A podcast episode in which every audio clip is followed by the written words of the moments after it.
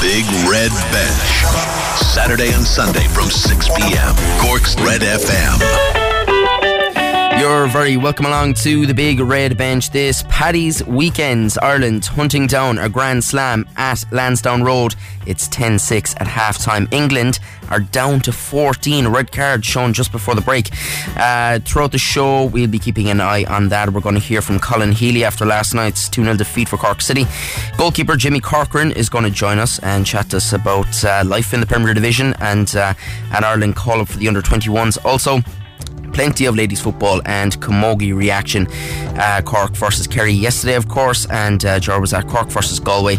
Uh, so we'll hear from them. All of that coming up before seven.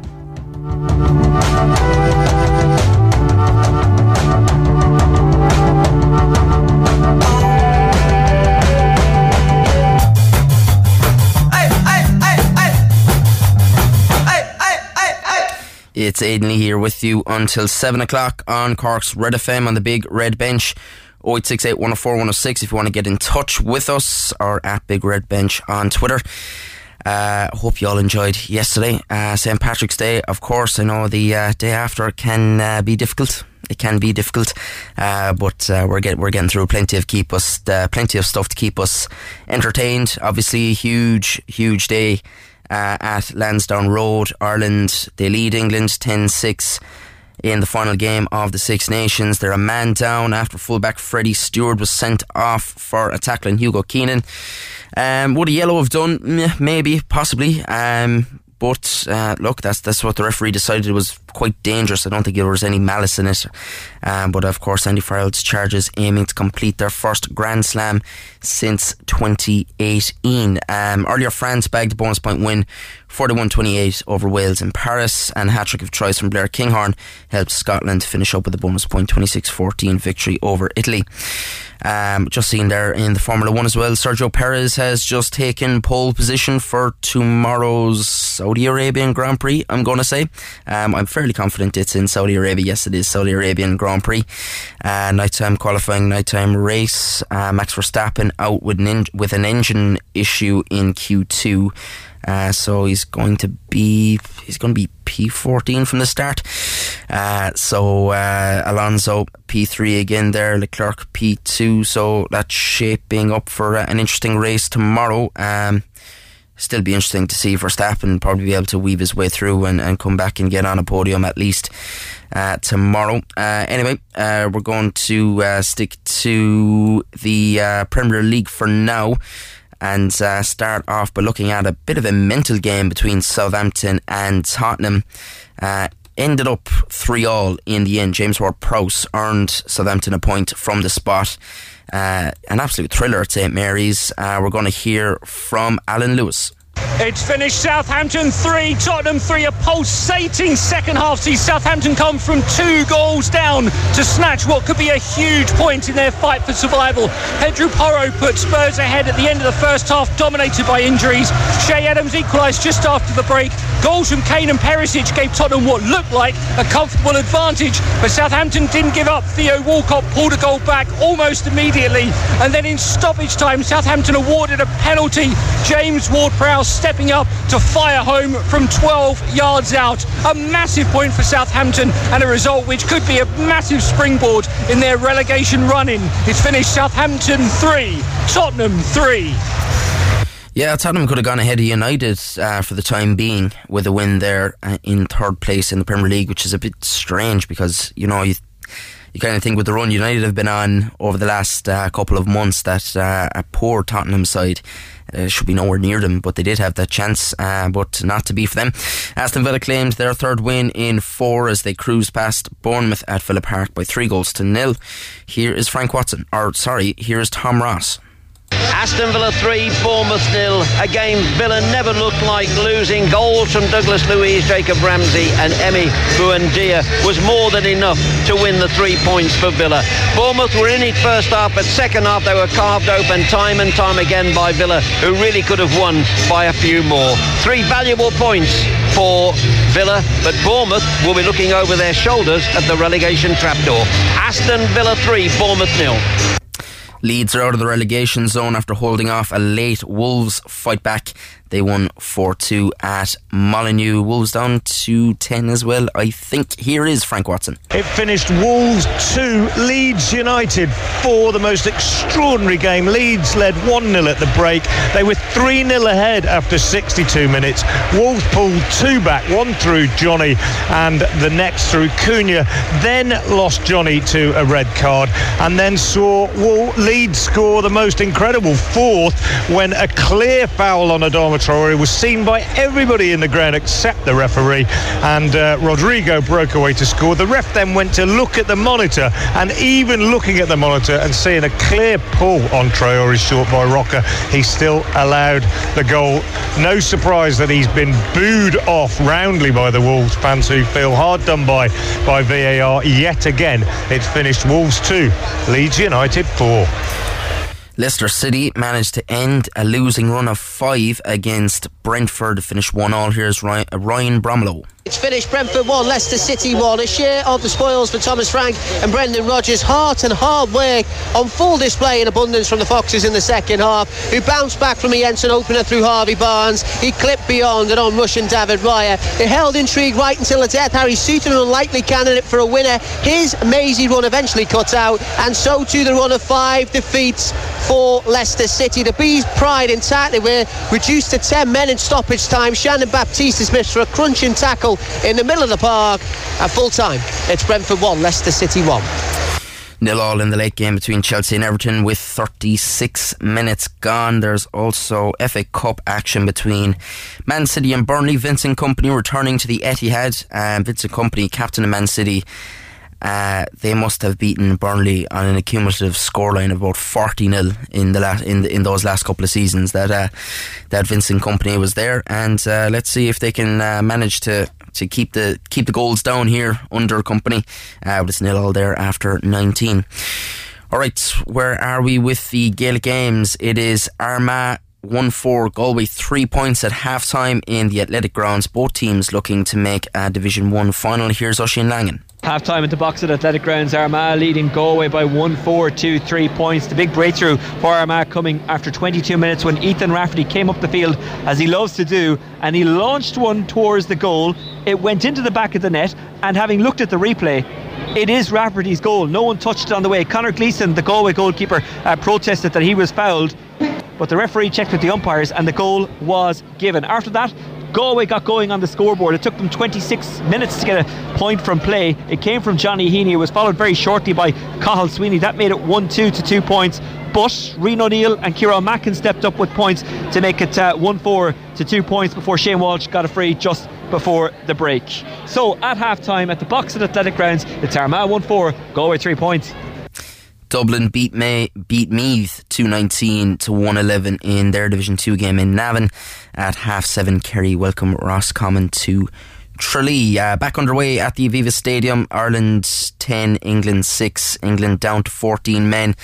Uh, red card just before half time. Can Ireland get over there? And of course, how do they forget about Johnny Sexton? breaking the all-time points record, Ron O'Gara's record, uh, going by the wayside.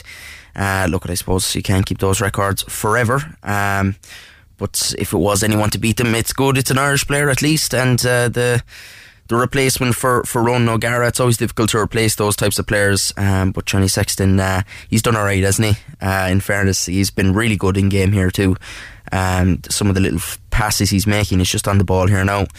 Um, he's going to be a massive loss to this Ireland team. Like this is his last ever Six Nations game. Um, he's going to be, I don't know how they're going to replace him. I think Jack Crowley could make a very good hand at someday being that Ireland number 10. Um, I think he, he's, he's a lot of potential there. Um, but there are a few, obviously, is Ross Byrne, isn't it, that has been the uh, number two throughout the Six Nations. Uh, can Joey Carbery get back there? It's, it's difficult to see, isn't it? Uh, you know, I'm just not sure on it. Uh, just back to the Gaelic Games, obviously two big ones tomorrow for Cork uh, against Cork against Louth. Uh, first of all, that's um, they're, they're, that is in Louth uh, at 1 p.m. And of course, Cork going to Cusack Park to face Ennis in Division 1A of the National Hurling League. We'll have reaction to both those games on tomorrow's Big Red Bench. I'll be here as well, uh, coming back uh, on on the Sunday to fill in for Rory, uh, who's uh, 40. Let's let's face it, he's 40 years old. Uh, so. Uh, happy birthday to, to Rory, who's off this weekend. all right, let's hear now from Colin Healy. Was speaking to Colin last night. Cork City nil, Shelbourne two at Turner's Cross. Uh, Colm spoke to Colin afterwards. Silly goals to give away as well. You know, probably the first one. You know, we could have should have dealt with the cross better. You know, we need we need to we need to clear it. I know it goes in it goes in off Josh's head, and probably that's the only chance that they have in the first half and second half. You know, they come out and we give them a soft soft goal. You know, ball goes out to a wide area, and we need to track the runners in the middle of the park and you know, it's um, soft goals to give away. Um, they're probably the only ch- two chances that they had, but we had chances, but you know we didn't take them. And I suppose at this level, you got to be you got to be clinical, you got to be ruthless in front of goal, and we weren't like we weren't that tonight. Is it frustrating giving away goals like that when when it is silly mistakes? It, it, absolutely. Do you know if a ball's coming in the box, you, you, you, deal with it and you, you defend the goal, and we didn't do that tonight. Do you know, especially the first goal. Um, but going the other way is that listen, we had chances as well, and you know we didn't walk the keeper. You one or two penalty claims there. What did you make of it? It was a penalty. It was, and we've seen it. We've seen it, and um, I think it's it's Griffin. You know, he, he doesn't play the ball, and he he's um, he's brought Keats down, and it is a penalty. But it's um, referee's got that wrong. He is. That could have changed the game, or was it too late at that stage? Of course it was. Of course, of course it could have. Listen, it brings it to one, and and it's probably I don't know. It's, it's, still 15 minutes left, and of course, of course it is like, but they've got it wrong. Probably last we were we were done last week with, with, with one as well. Like so, this week we didn't get it, but what's new, huh? Big crowd here tonight again, well over 5,000 people. I mean, great support, but uh, unfortunately didn't get the result for them. Listen, the support is fantastic, and uh, it, it, really is, and it's it's it's. It's every home game we we have them in, but we need to put on better performance for them to keep coming back. And you know, it's um, it's frustrating. It is, and listen, the fans will be frustrated as well as that. You know, we, we do, and you know, it's um, tonight is not good enough, and it's it's up to us now to change it going forward. And you know, we're back here in two weeks against Drogheda, and the players and ourselves, we just need to be ready and put on a good performance. And you know, and you know, it's it's in this is a big club, this is a massive club, and we keep saying it to everybody. You know, there's high standards, and we expect that. And you know, it's um it's disappointing tonight, but what we need to do is need to go in. We need to um, we regroup and get ready for Drogheda. You've a bit of a break next weekend now with the internationals. Does that come at the right time after a defeat like this? Is it good to just kind of regroup after that? Not really. You'd like to play again straight away. I know we got a game Tuesday against Waterford in the Munster Senior Cup, but you'd like to play again straight away.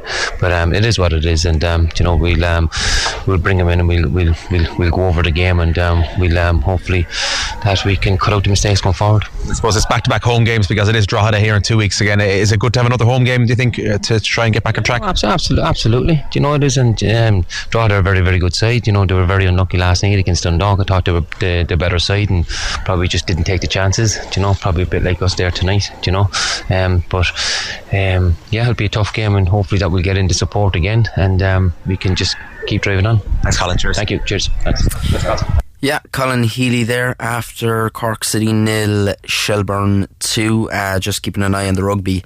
There's as many walking up and down the stairs as there are sitting down by the looks of it. I, I know they've talked a lot about it recently, and I think um, Gerry Thornley wrote an article, and there was a lot of reaction to it, but it does look ridiculous. I mean, the amount of people walking up and down and in and out. Give me a break. You you, you would be sick of it, like to be fair, you know. And uh, yeah, fair enough. You know, we all go to games, and particularly rugby games. Like, yeah, the, the availability of having a pint is there. Um, you'll probably just go get the one. You won't like getting up and down to constantly go out. I mean, it takes so long anyway. I I don't know. Is it worth it? Plastic cups anyway. Um, but uh, just get one before one if you want one, and get one at half time if you. Well, obviously the queue is probably coming back from half time, but yeah, it, it does look it, it it looks it just looks strange on TV when you see that many people moving around. It's particularly when the game is quite intriguing. You know, it's a, it's a tight, tense game. Ireland are going for a grand slam for the for, be the first time they've they've won a grand slam on home soil. The first time they've won a championship since 1985, I believe on home soil, uh, which was also against England.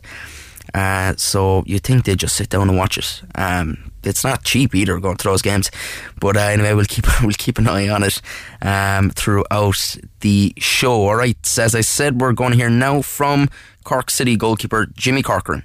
All right, delighted to say I'm joined on the line now by Jimmy Corcoran, Cork City FC goalkeeper. Uh, Jimmy, um, I suppose first of all, before we get into maybe the result last night and uh, and what's coming down the line, how's life like being a Premier Division player? Has uh, has it changed much for in that aspect uh, off the pitch? Yeah, look, obviously, you know, we're in the Premier Division this year, and uh, not a lot has changed. You know, we've, we've a couple of new bodies in and stuff like that. But um, other than that, there hasn't been much shift in the squad. And you know, we um, kind of stuck with, with with the main players from last season. You know, and um, look, not, nothing nothing too much has changed off the pitch. Still, kind of feels the same around the place. Just we're, we're playing against probably better opposition week in week out, which which is good for for all the lads. Like you know. How important is that? Do you feel that it's the mainly the same dressing room as what went on to achieve a first division title last season? Yeah, look, obviously, you know, we, we all know each other very well, and we know we all know what we can do, and we all like trust each other and all that kind of stuff on the pitch, and we we know what we're about, and you know, it, it's obviously important, you know, to have a good change room and stuff, and I think all the lads are we're all quite good mates and stuff. So when when you're all quite friendly off the pitch, I think it just kind of rubs off on the pitch as well, you know. Colin as well seems to be a very cool and calm character. Um, how have you found him being a, a, manager over the last couple of seasons? Yeah, look, obviously I, I came in to start last season with Colin. He, he, brought me in from Wexford and stuff, and I know him from uh, from playing underage internationals and stuff. That's when I first would have came across him. And yeah, look, Colin's Colin's been really good. You know, he's been, he's been honest with me and stuff. And obviously didn't play too much last year, but whenever he, he, he, trusted me to, to come in the back end of the season, and he, he's trusted me now to come in when uh, when Toby obviously got injured and stuff. So yeah, look, Con Con's a good manager. You know, I'm, I I think he, he he's one of the best around, and he uh, his man management and stuff like that is quite good, and we get on quite well. So and I think all he gets on quite well with all the lads. So that's that's important as well. You know. Yeah, like being a goalkeeper, it's it's obviously very different to any other position. You know, if you, if you're a if you're a young striker trying to get into the team, you know, you might get your place on the wing if you don't get your, your place up front. But you know, there's only one goalkeeper in the squad, so it, it can be difficult to imagine at times when you're not getting that playing time. Yeah, obviously, you know it's it, it's quite tough, you know, and especially me. I'm, I'm only 21. I'm still quite a young for a goalkeeper, you know, as if you're an outfielder, you can kind of get thrown on the last 20 minutes in the game to kind of build yourself in. But, you know, from a goalkeeper, if, if you're in, you have to start, like, you know, and that's, that can, can be a lot of pressure sometimes. But, you know, obviously there's only, there's only one jersey for a goalkeeper on the pitch and, lucky enough, I've got it this year at the moment, so just need to try my best to, to hold on to it. And look, that's just part and parcel of being a goalkeeper. You know, it's you usually have to wait a little bit longer, kind of, to to get your chance. And when you do, you just have to take it with both hands. Yeah, and like you said, an injury sometimes can be uh, a chance as well. And obviously, that's what happened this season with, with, Toby getting an injury, and you get that break. And like you said, then it is about taking that chance and relishing it, and you know, growing into that position and making sure that when that other player comes back uh, fit, that, that he doesn't take the jersey back off you.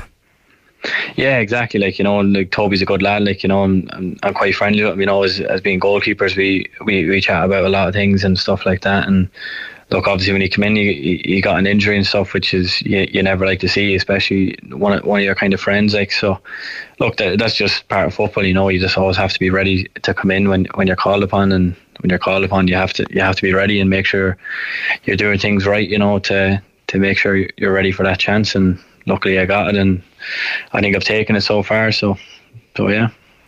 Tell me about the, the preparation on, on a, maybe a match week. Like it's just interesting watching the penalty shootout there between Arsenal and Sporting the last night, you know, and looking at what, what the goalkeepers are doing. You know, sometimes they've they've stuff taped onto the water bottle where guys are going to go. Um, what goes into that during the week? Are you looking at obviously if there's penalties to be taken, you, you know which who's going to take it, and do you go back? Do you study their last you know five or six or ten penalties, or, or what goes into all of that? Yeah, so usually at, at the start of the week, you know, we we'd have a look at the um, the attacking players, especially for a goalkeeper, and and see what they're like and stuff, and, and look to see who, who takes penalties, free kicks and stuff, and usually is kind of we're back in the Premier Division now, so it's there's a lot of new teams and stuff, and when you're in the first division, you kind of know the main players that are taking penalties and stuff, but now we kind of have to look more into it now, and we kind of have to look and see who's taking penalties. There might be three or four different penalty takers on a team and stuff, and and then we, we usually kind of look at it mainly on the on a Thursday the day before a game, and we kind of just we know, and then if there is a penalty for for sake, um, I just kind of give the shout to the line and just and they might tell me which way, or if I already know, like you know, it's kind of just you hope he's going to go the way that you think and stuff like that. Like we won against Sligo and we knew he's going to go that way and stuff. And look, I, I ended up going the other way. And but you know, it's just it's the feeling at, at, the time and stuff. You know, you just you you, you kind of have to gauge on what, what you think the striker's going to do and stuff like that. It's quite difficult, but look, it's it's just one of them. You have to kind of prepare for it. Absolutely. Um, obviously, a disappointing loss last night, um, but it has been a steady enough start to the year, and obviously a really long way to go still as well. Yeah, look, obviously last night was was very disappointing for us. You know, it's never nice to lose two 0 You know, after we we two really good performances against Sligo and and and Shamrock Rovers up there, and two really tough away games. You know, and just last night was just it was a bit of a kick in the teeth for us after playing so well the last two games. But look, this is Premier Division football, you know, and you give teams chances, you know, they're, they're going to take them. So look, it's it's obviously a lot higher level of football, and look, we we're still kind of adapting a small bit. Look, but I, I have no doubt we'll be um, we'll be back again against Strada after the break. And like you said, then going away to the likes of Tallaght, and you know when you're going to go away to Bohemians, etc., and they can be fairly intimidating environments. I imagine at times, particularly for a goalkeeper who often seems to attract uh, quite a lot of attention from from the crowd behind the goal. Do do you relish that? Do do you kind of take all of that on board and almost uh, use it as as a way of of motivation standing there?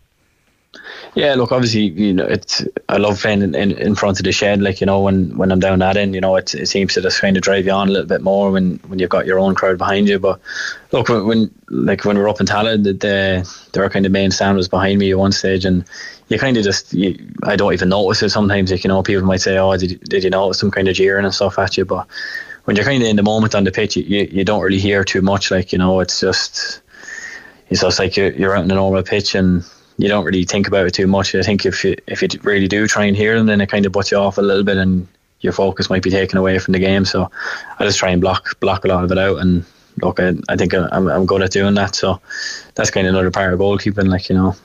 Yeah, you you touched on the upcoming games there um, just a, a, second ago. Obviously, cup game midweek, and then Drogheda at home, as you said. Um, and like like you just explained there, you're loving obviously playing in front of that Turner's Cross crowd, and uh, looking forward to every game that's coming up. Yeah, definitely. Like you know, we, we obviously we, have got um, Waterford away in the Munster Senior Cup on Tuesday, and then I think we've we've a break on the Friday and the following week we're, we're Drogheda at home and look, I, I, love playing in Turner's Cross. The crowd when when the place is packed, like you know, there's I don't think there's a better there's a better atmosphere or a better crowd to play in front of in, in, the league. Like you know, and as long as the fans keep coming, I think we'll um we just have to keep performing, and you know they're great for us. Also, as well, you've uh, you got an Ireland uh, under twenty one call up. Um, how how do you find out these days that, that you get a, a call up to an Ireland squad? Is it? Uh, I know back in the day, I used to get a, a, letter through the door. I think in days gone by, is it a, is it a case of a text or an email, or, or how do you how do you find out? No, so um, I think Colin found out on the Friday. Uh, and then we were playing obviously Sligo on the on the Saturday, so he, he, he didn't tell me till he pulled me in Monday morning and said, "Look, you're you're in the uh, it was kind of like a preliminary squad first. So and then he he then spoke to me Wednesday and said, "Look, you're in the final squad." So look, I was absolutely delighted to get to get the shout for that. Like you know, and it's you know it's it's great to represent your country and stuff. And yeah, look, everybody's delighted, and you know it's just it, it's good to get a call up. Yeah, and obviously it's nice as well that that it's calling then calling you into the office and giving you the good news. Yeah, yeah, definitely, definitely. Now it's it, it's great now, you know, and when you, when you kind of called me in, you know, I just, you don't know what to think, and then uh, you just you just told me, look, you're in you're in the twenty ones and stuff. So yeah, it was it was uh, I was absolutely delighted. Now. Excellent stuff. Well, Jimmy Corcoran, we wish you the very best of luck for the uh, upcoming games, for the uh, trip away with the Ireland camp, and uh, obviously with Cork City for the rest of the season. Thanks a million for joining us on the Big Red Bench. Thanks very much. Thank you. Yeah, Cork City goalkeeper Jimmy Corcoran there. Uh, yeah, very, very, uh, very sound man, has to be said. And uh, the very best of luck to him uh, with the Ireland under 21s as well. Great to see him getting that recognition. Uh, all right, England have edged ever closer to Ireland. It's 10 9 at Lansdowne Road, 54 minutes gone. Ireland had a good opportunity there from the line out. They went all the ways to the back, and O'Mahony, uh, Peter O'Mahony just couldn't haul it in and uh, took a fairly hefty challenge as well. It was. Uh, met with a, a, lot of a lot of uh, roaring and cheering from the uh, England pack as well. Maro Itoje could be heard over the ref's microphone, uh, giving a loud old uh, bellow as well to celebrate that little mini victory for them. it's tense, I would say. It's very tense. excuse me, very tense. Uh, it's a very different game to every other game Ireland have played so far in, in this competition. You know, they've been quick out the blocks against absolutely everybody, really, when you think about it. But uh, yeah, it's proving to be a bit more difficult today. All right, uh, Cheltenham is uh, come and gone pretty quickly, hasn't it? Uh, during the week, it was a good week for uh, Cork jockeys. To be fair, Paul Townend, obviously, uh, again, ever impressive, uh, just cleaning up, uh, top jockey, winning another Gold Cup as well. Uh, really, really impressive. Uh, of course, himself and Willie Mullins, uh, the best duo in the game at the moment. Uh, Michael O'Sullivan, also another Cork man, making his name. Two wins on the Tuesday. Uh, really was great to see and uh, one to keep an eye on going forward as well. There was a lot of young Irish jockeys picking up a, a few first wins during the week but uh, good to see, good to see another Cork man. I think Davy Russell might be a bit disappointed, uh, particularly maybe with Thursday. Uh, he probably felt he would have had really good chances to pick up uh, wins with well with Mighty Potter anyway, and uh, Teahupoo. Uh, wasn't to be for him, unfortunately. Um, most likely his, his last ever Cheltenham Festival as well, you'd have to say, obviously coming out of retirement after I think all of about 13 days or something, he said. Obviously, when Jack Kennedy got the uh, injury, uh, came back in for Gordon Elliott. Uh, to to go over to, to to the festival and get through that period. Um, so uh, yeah, we're going to hear now from Paul Townend. This is him speaking to Racing TV after yesterday's Gold Cup. Paul Townend has just won his third Boodles Cheltenham Gold Cup, two before an Al Boum Photo and now Galopin des Champs, and that looked a masterful ride. He didn't look like he was jumping necessarily cleanly early on. Talk me through the whole race. It was a lot to go through, to be honest. It was messy for me. I didn't get a clean passage early, um, and he just started jumping in the air a little bit. But um, when I got a bit of room on him, in fairness to him, he came back into a rhythm with me and uh, was very, very brave. I think uh, he got me out of a fair hole, to be honest. I was a lot further back than I wanted to be, but it's just the right, the right I had to give him then. What, what happened? Just horses sort of shuffling you back? Just that, you know, there's so little fresh ground. Everyone wanted to be in it. The start was very messy. Um, I think we didn't get the, the, the, rub of the green at the start, and um, that kind of put us in the back foot. But you know, when they have that little bit of ground, no one wants to be out out off it. So. Um, no, he was good. He was good and brave. And when he started making progress, that this was the point, presumably, that you were in that rhythm and that you felt that he was back on it. Yeah, definitely. And uh, we missed one of the defences um, coming down off the hill. When I needed him, he, he, he just missed it. And I thought that was going to put me in the back foot a bit again, but no, straight back on the bridle for me. And uh, you know, he, he, doesn't know. I don't think the horse understands how good he is, to be honest. and then you had Bravemansgame in your sights. Give me your, your thoughts over the final two fences. Yeah, I was happy that. Uh, when I seen them coming off it, I, I, was going at that stage. I was going to be the last one to arrive. Um, and and yeah, I was I was happy when I grabbed hold and gave him a slap that he picked up for me again. Good stride at the last and uh, galloped all, all the way up the hill and out through the line. There was no, no doubt of his stamina anyway. I, I, I, didn't doubt his stamina, but I know many many people did. He got he stayed on very very strongly. The contrast from 12 months ago. I mean, the heartbreak when he had the turners all over well, and then he just got his feet in a muddle in the last. He's changed as a horse. The team have have made him curb his enthusiasm. He's not as exuberant, but he remains his. He keeps his zest. I mean, is that the key to him? He still has the ability, that's for sure. Um, no, he was. He's matured. He's grown up. Um, it's like us all, a bit older, a bit wiser, and uh, no, you couldn't knock him front. He's he's doing now. And have you had full confidence in him all season long? Yeah, he's. I look. I suppose he surprised me how well he settled the first day in uh, Punchestown, and then going to Leopardstown you know, I was kind of half afraid to light him up to see what would happen, but I did away from the stands that day, and he came back underneath me after a big jump. So, you know, he's just the full the, the, the full package now. Yeah, he, he has to be for a race like the Gold Cup. I mean, it can, it, as you said, it can be rough. He has to be to win from where I came from, I think. and now you've won three Gold Cups. There's only one person who's won more Gold Cups than you. That's the great Pat Taaffe. and this fella is coming back in 12 months' time, and he's going to be coming back as a brilliant champion. How does that sound to you? Yeah, it's good. We'll enjoy this anyway. But uh, no, he's look, he's a fresh horse, and uh, yeah, we'll take this one in first. Yeah, Paul Townend there speaking after he won his third Gold Cup. As you heard, he's one away from uh, almost immortality in the horse racing game, isn't he?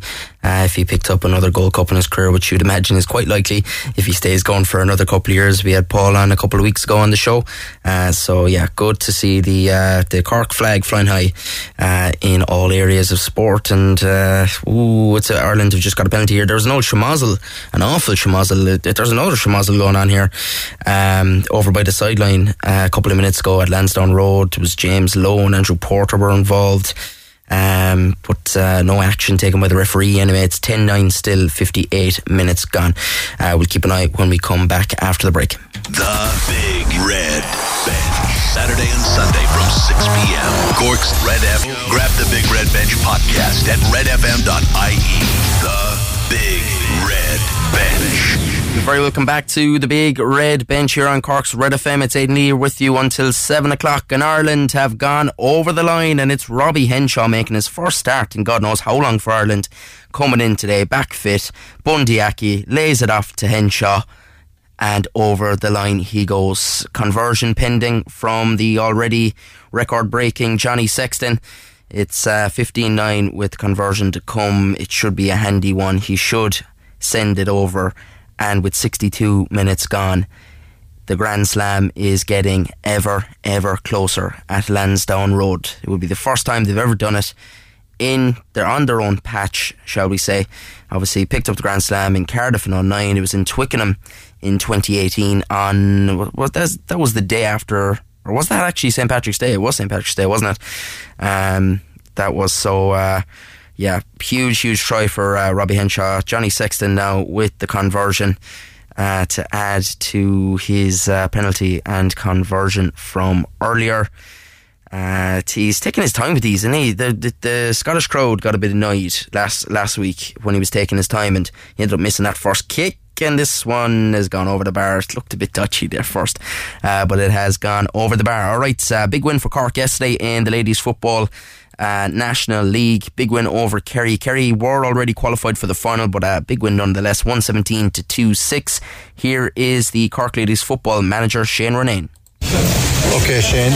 Good victory, some good scoring. Considering it was an experimental Kerry lineup, was were you more focused on what Cork did today and let the, the younger players that you've been given a, a look in throughout all of the National League campaign to get them get them on Uí Chaoimh's pitch and get to see what they could do again? Yeah, look, I said, look, we, we didn't, we, we whatever team Kerry put out was wasn't within our control. So I suppose all we focused on during the week uh, was what we were going to do today, and I suppose we spent the last few weeks working on certain things, and I think we implemented a lot of them there today. The things that we weren't good at last year against Kerry, uh, that we haven't been good at it so far in the league, and we were very happy with that. And look, we're delighted to score 17 points as well. We haven't been, I suppose, shooting lights out with points there in a couple of the games.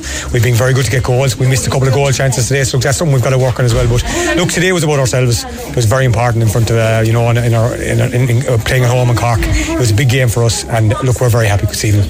Um, a lot of players that have moved on are no longer involved with the panel. There were some good scorers, somebody that you could rely on for frees. Today, Emer Kiley stepped up. That's got to be a good bonus for you and for the management team to see somebody like Emer's quality knocking over eight points in seven of those frees. Yeah, look, we were delighted with that. I suppose we, we've been testing all the few free takers and we were there last Sunday again. We were playing a kind of an internal game and we tried to put as much pressure on the free takers as we could with a, with a couple of different rules.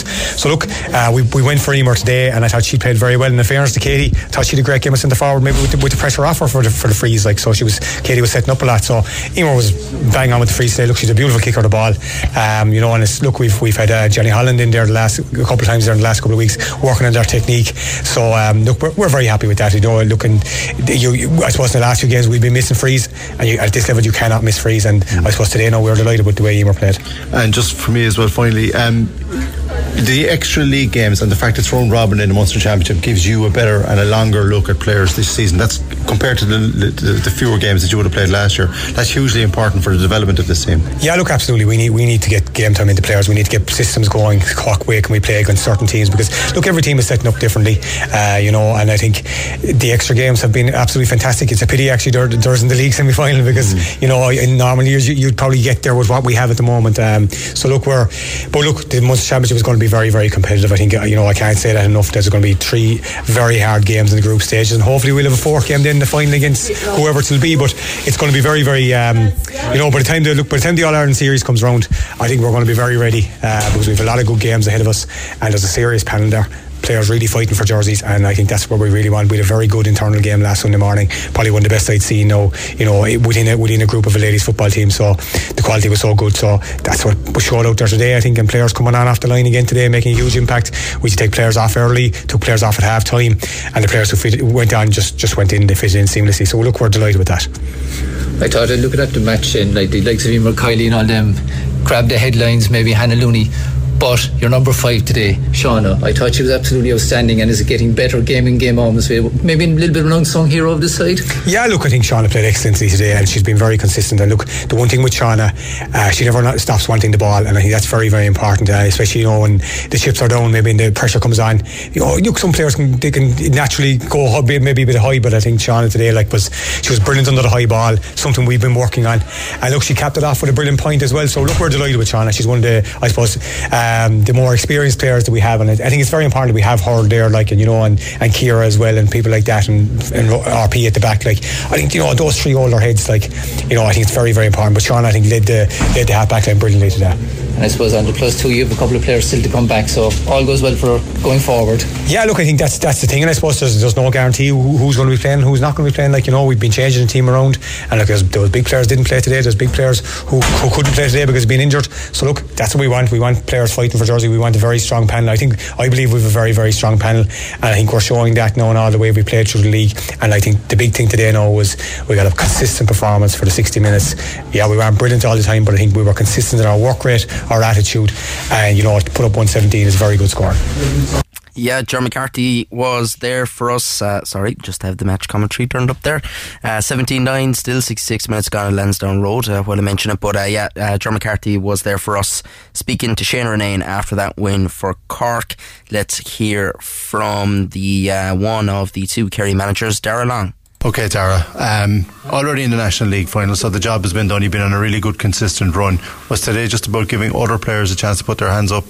Uh, yeah, definitely was. I think we made seven or eight changes there again uh, for today's game. But I think in every league game we've made that six, seven, eight changes. Um, so uh, we've been consistent with that, I suppose. But I, I suppose we've been, as I was saying prior to the game, there we in the fortunate position where we are in the league final, and not that today didn't matter, but we were able to change up our training routine. I suppose looking for looking further down the line than even the league final, and we've trained really hard over this last couple of weeks block. So we were expecting a bit of heavy legs there today, and it definitely bared fruit out there. Girls looked uh, looked like they were running with cement blocks in their boots at times in the first half. Um, but look, we, we, we were aware of that was a possibility today. But look, on the other hand, Cork look really sharp. Uh, we were under no illusions coming up here. Cork have been, I think they're the top scorers in, in the league. Uh, we're second behind them, but um, some of the, the, scores we conceded there in, in, the first half, in particular, particular, sorry, as a group, we wouldn't be happy with that. But uh, look, while saying all that and saying disappointed with the result, we're still very happy as a group where we are at this point in time. Um, we've put a lot of hard work in in pre-season and that bear fruit over uh, game week one to game week five, uh, and now we just got to get through today's game as we did, and, and Galway next week, and then look forward to league final. And just finally, a lot of people are looking at you this year's potential All Ireland. You know, uh, in there obviously with the fantastic run you had last year, and over the last two, two or three years, yourself and Declan, you've been building towards this, so it's not a surprise. I know you don't want to say that you are in the hunt for an All Ireland just yet because it's early in the season, but the signs look good for Kerry Ladies football. Ah, yeah, look, I think any manager that stands in front of you, Joran, says that they don't want to be in the hunt for a, a league final would be uh, wouldn't be true to their reasons why they took over the job. So yeah, of course we want to win in All Ireland, um, and, and, that's our ultimate goal. We got very close last year, probably coming under the radar to people, but we've been building nicely probably for the last 18 to 24 months. Um, we've put a really good group together, a really competitive group together, which I suppose we've shown over the, the, the five, six league games now with the changes we can make. We had another debutant there today, Amy Harrington, 18 years old, um, and for a young girl coming into that kind of a, an atmosphere and, and, a game against such a, a, really sharp looking Cork side, I think she did really well. So look, Amy's another one for the future, if, if not for the present. So look, we're, we're very happy where we are. Not happy with the result, obviously, but look, uh, still looking forward to Division One final. Thanks for that. We'll see you again soon. Thanks, Joe.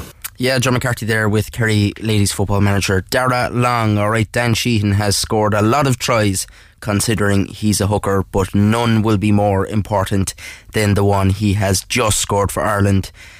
Johnny Sexton has the kick to put Ireland 24 9 ahead. It's quite a difficult one, but surely now Ireland are on the cusp of a grand slam. What a kick that is by Sexton, straight between the posts, 24 9. Sexton, that's the. I, have never seen him celebrate like that after a kick. Uh, unbelievable. Um, just shows you tension then immediately gets taken off after scoring that try. Um, but yeah, it's on the verge now. It's on the verge at Lansdowne Road, approaching the 70th minute. It's Ireland 24, England 9. All right. Uh, John McCarthy was also on the road today. He was there to see Cork play Galway in the uh, in the National Camogie League, and it was another victory for Cork. I'm just gonna pull up. Ger was at it. It was two fifteen to three nine in the very Camogie League at Castle Road, and he spoke to Cork manager Trevor Coleman afterwards. Okay, Trevor Coleman, first of all, congratulations. 215 to 3 9 win over Galway in the National League is a good result considering the winning conditions, considering all the changes to the team. What are the positives that you'll take from that performance? Yeah, look, it was a huge result. Look, we asked the goals beforehand to stand up and be counted. Look, uh, we didn't have a great week. Look, we lost a few to the seniors, which is what we're all about. Look, and best look to the girls went up to the seniors, but again, that can have a small little effect on, on the panel and the team. So today it was, look, all about getting a result. If we fell over the line by one point, that's all we wanted. But look, uh, one by three, which is great. And look, there were some good performers out there from new girls, and a lot of new girls out there that were probably nervous. So started a bit shaky, but look, the result is the result. That's, that's what we wanted. Yeah, I could see it wasn't the start that you wanted from the sideline, but also the conditions. I mean, they had a very, very strong wind. You made better use of it in the third quarter, holding them scoreless.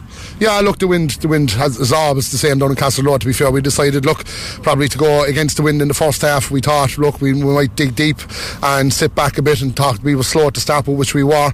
Again, look, slightly disappointed with the two goals probably happened within a minute of each other and two mistakes, which is unlike us. So again, something that we have to look on and work on. But look, a good few positives out there. Look, we knew it was going to be a dogfight. We spoke at half time. It was going to be a dogfight. Galway weren't just coming down here to make up the numbers. They needed to stay in the league. So look, we grinded it out, which is what we wanted. And again, people were talking all week that this league will walk it because we're scoring against Tipperary. We knew in our heart and soul that that wasn't going to be the case. That look, Galway's second team, Kilkenny's second, second team, Wexford's second team, they're all going to be good sides. And I went to watch Tipperary again last week.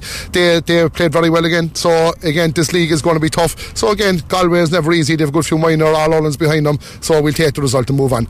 Ah, you're scoring well. You're defending very doggedly. I thought your defence was really good today, very sticky, especially in the second half. You're going to need that as the league goes on. Oh, definitely. Look, if we can sign just this reduce the amount of goal chances we're giving away. Look, we'll have a look at the stats maybe tonight or tomorrow. But again, yes, very happy with the defence, very solid. Look, and dogged. Emily O'Donovan there, to be fair, new goal. Look, first time probably putting on a Cork jersey, did very well. Aoife Walsh is the same in full back. So again, look, we must, these goals are going to take a bit of time to bed in. We've probably 18 players gone now overall, which is an, an awful lot. So we're going to have to try and give them goals a bit of time to bed in. And we're going to use the league for that, which is what it's there for, you know?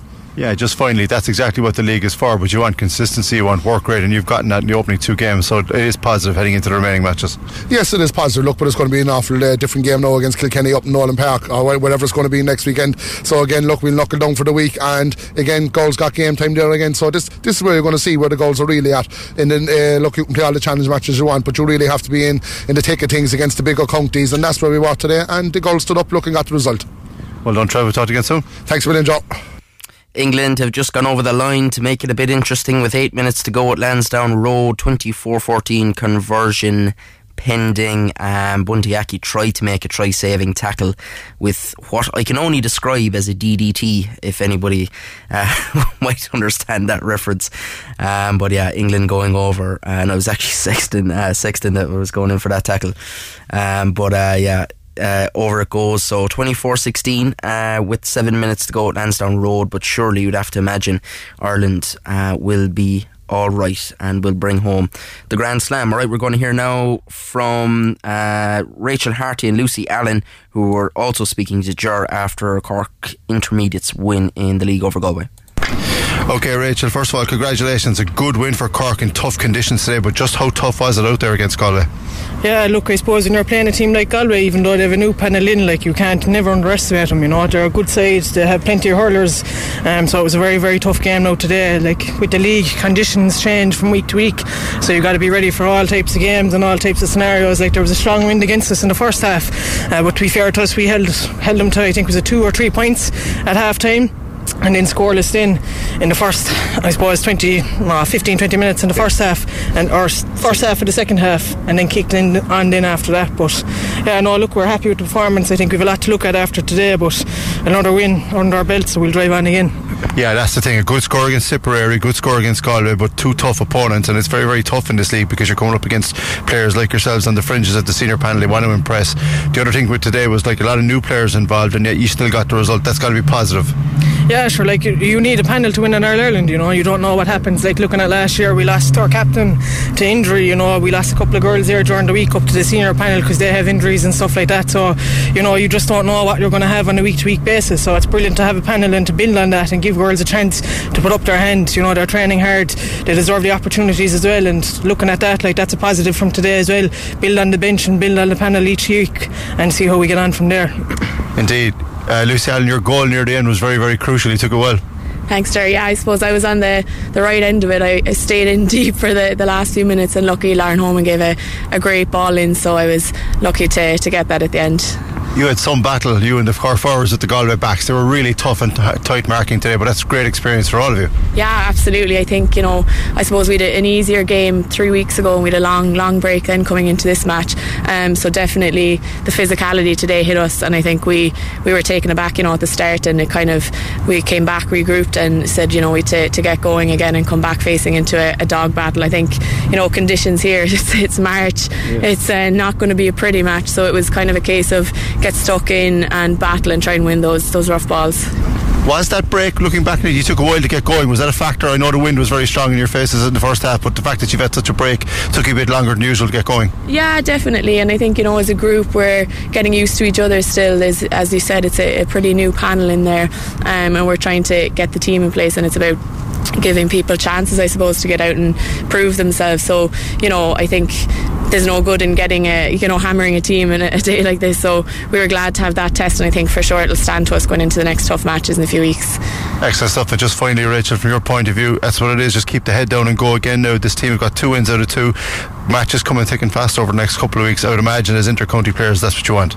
Yeah, like the more time you play, I think the better you're going to get. Like you can do all the training sessions that you want, but it's matches that we need, and uh, definitely in those tough conditions there now today, it's really going to stand us going forward. So we're looking forward to hit Kilkenny next week, and I didn't think two weeks after it's Wexford. So fingers crossed, it'll be another two wins under the belt. Excellent stuff. Congrats, girls. Well done. Thanks.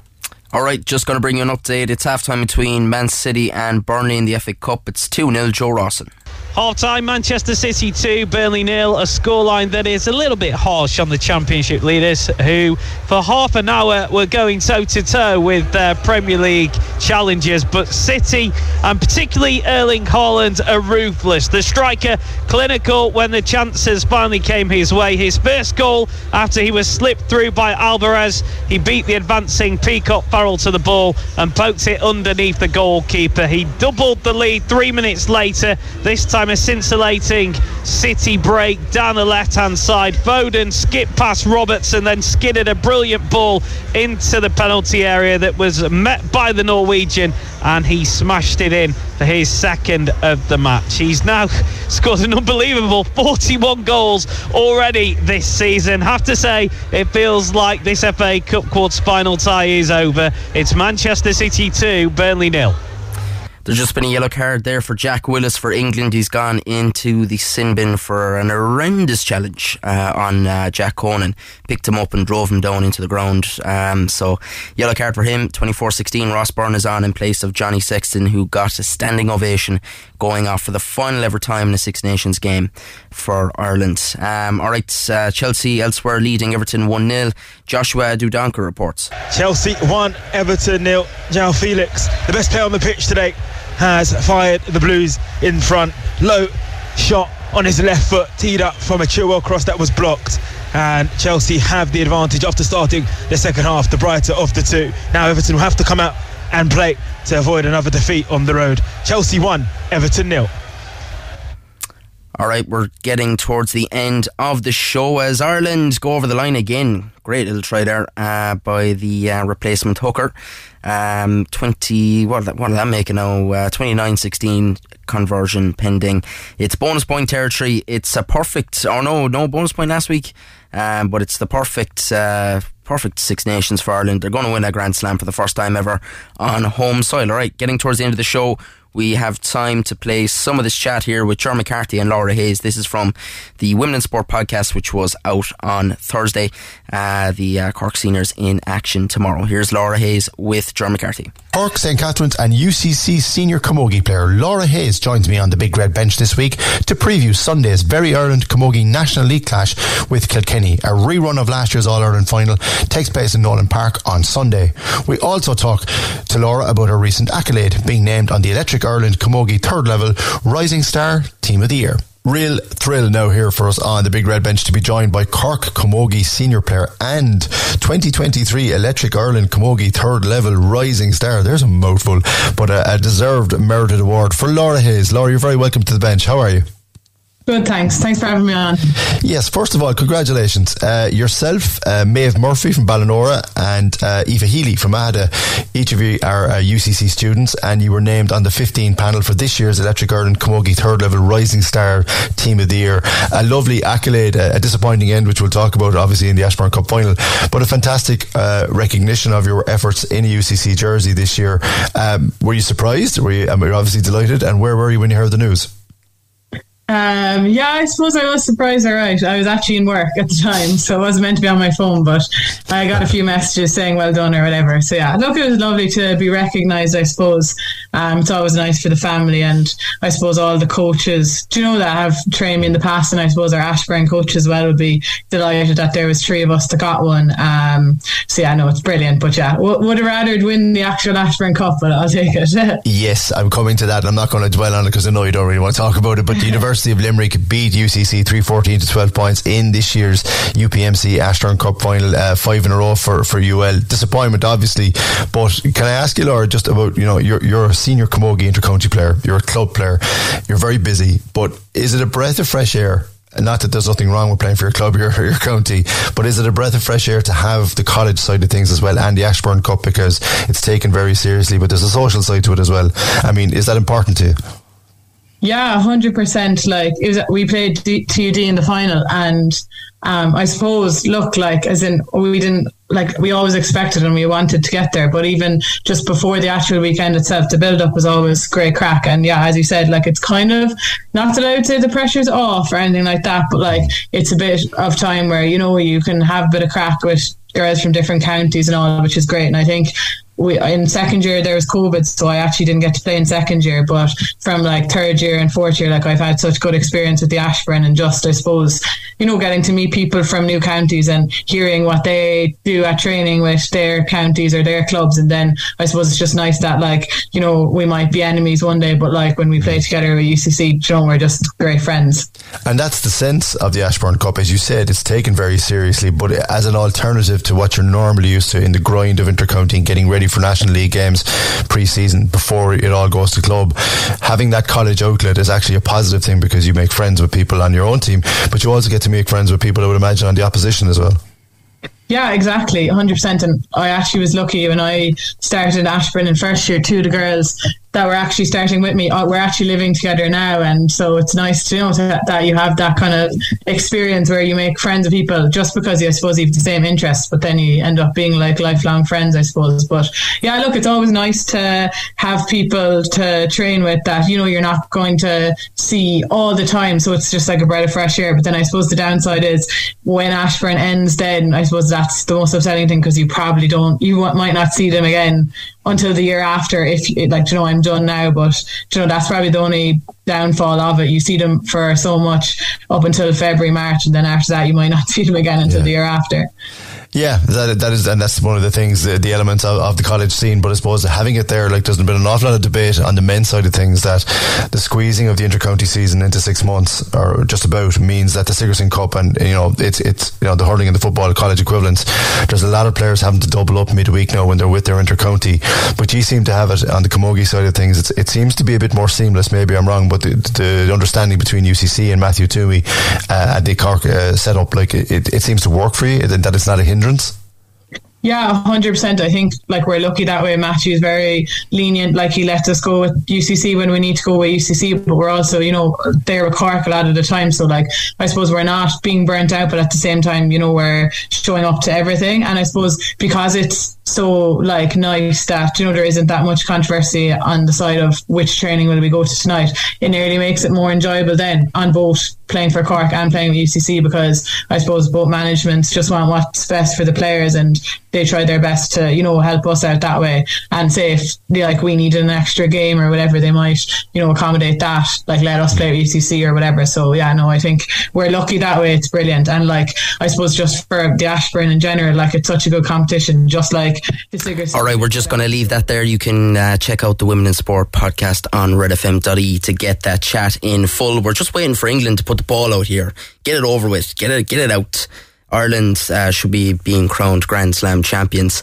Uh, we're running out of time. I quite like if they did it in the next uh, 40 seconds uh, before I have to go off air here. 29-16 at Lansdowne Road. There's a put into an English line out here. Um, so hopefully Ireland can just turn it over, get the ball out so the whistle can go. Um, England in a maul phase here. Just, just kick it out. Kick it out. All right. Uh, we're going to have to wrap up the show about 10 seconds before Ireland win their first ever Grand Slam on home soil. Um, just I'm going to give it. I'm going to give it ten more seconds. It's been an incredible Six Nations campaign. We're going to uh, look back on it on tomorrow's show. I'm going to be in here from six o'clock on the big red bench on Cork's Red FM. Seriously, you know, England are are starting to annoy me. We're going over seven o'clock anyway, so we may as well wait now for for Ireland to be crowned uh, Grand Slam champions. Eighty-two minutes gone. And uh, England trying to get a try here to put a bit of gloss on the scoreline. Uh, I suppose probably the most disappointing Six Nations campaign England have had in recent times uh, under uh, Borthwick, the new head coach, and heading into a World Cup year as well. Uh, yeah, it's going to be really difficult for them to get that turned around. Ireland now are going to be going in as world number one. They're going to be going in as Grand Slam champions. And I think the ball is still in play here. It should be going out of play now. Kick it out. Oh, they're going to go for a try to try and win it. Um, but uh, that should be it. The referee does blow the final whistle. And Ireland have completed the Grand Slam for only the third ever time in their history. Johnny Sexton, his final ever Six Nations game in an Ireland jersey ends in him captaining Ireland to the Grand Slam. Great scenes on the pitch um, out there at the moment. Dan Sheehan was given man of the match. We're uh, almost two minutes over time now, so I will wrap this up. Uh, thanks for joining us uh, on uh, on what was a very special uh, Big Red Bench here, and we're going to look back on that Grand Slam victory tomorrow. We're also going to have reaction to Cork versus Clare and Cork versus Louth in the National League. Uh, Stevie G is on the way next. The Big Red Bench. Saturday and Sunday from 6 p.m. Cork's Red FM.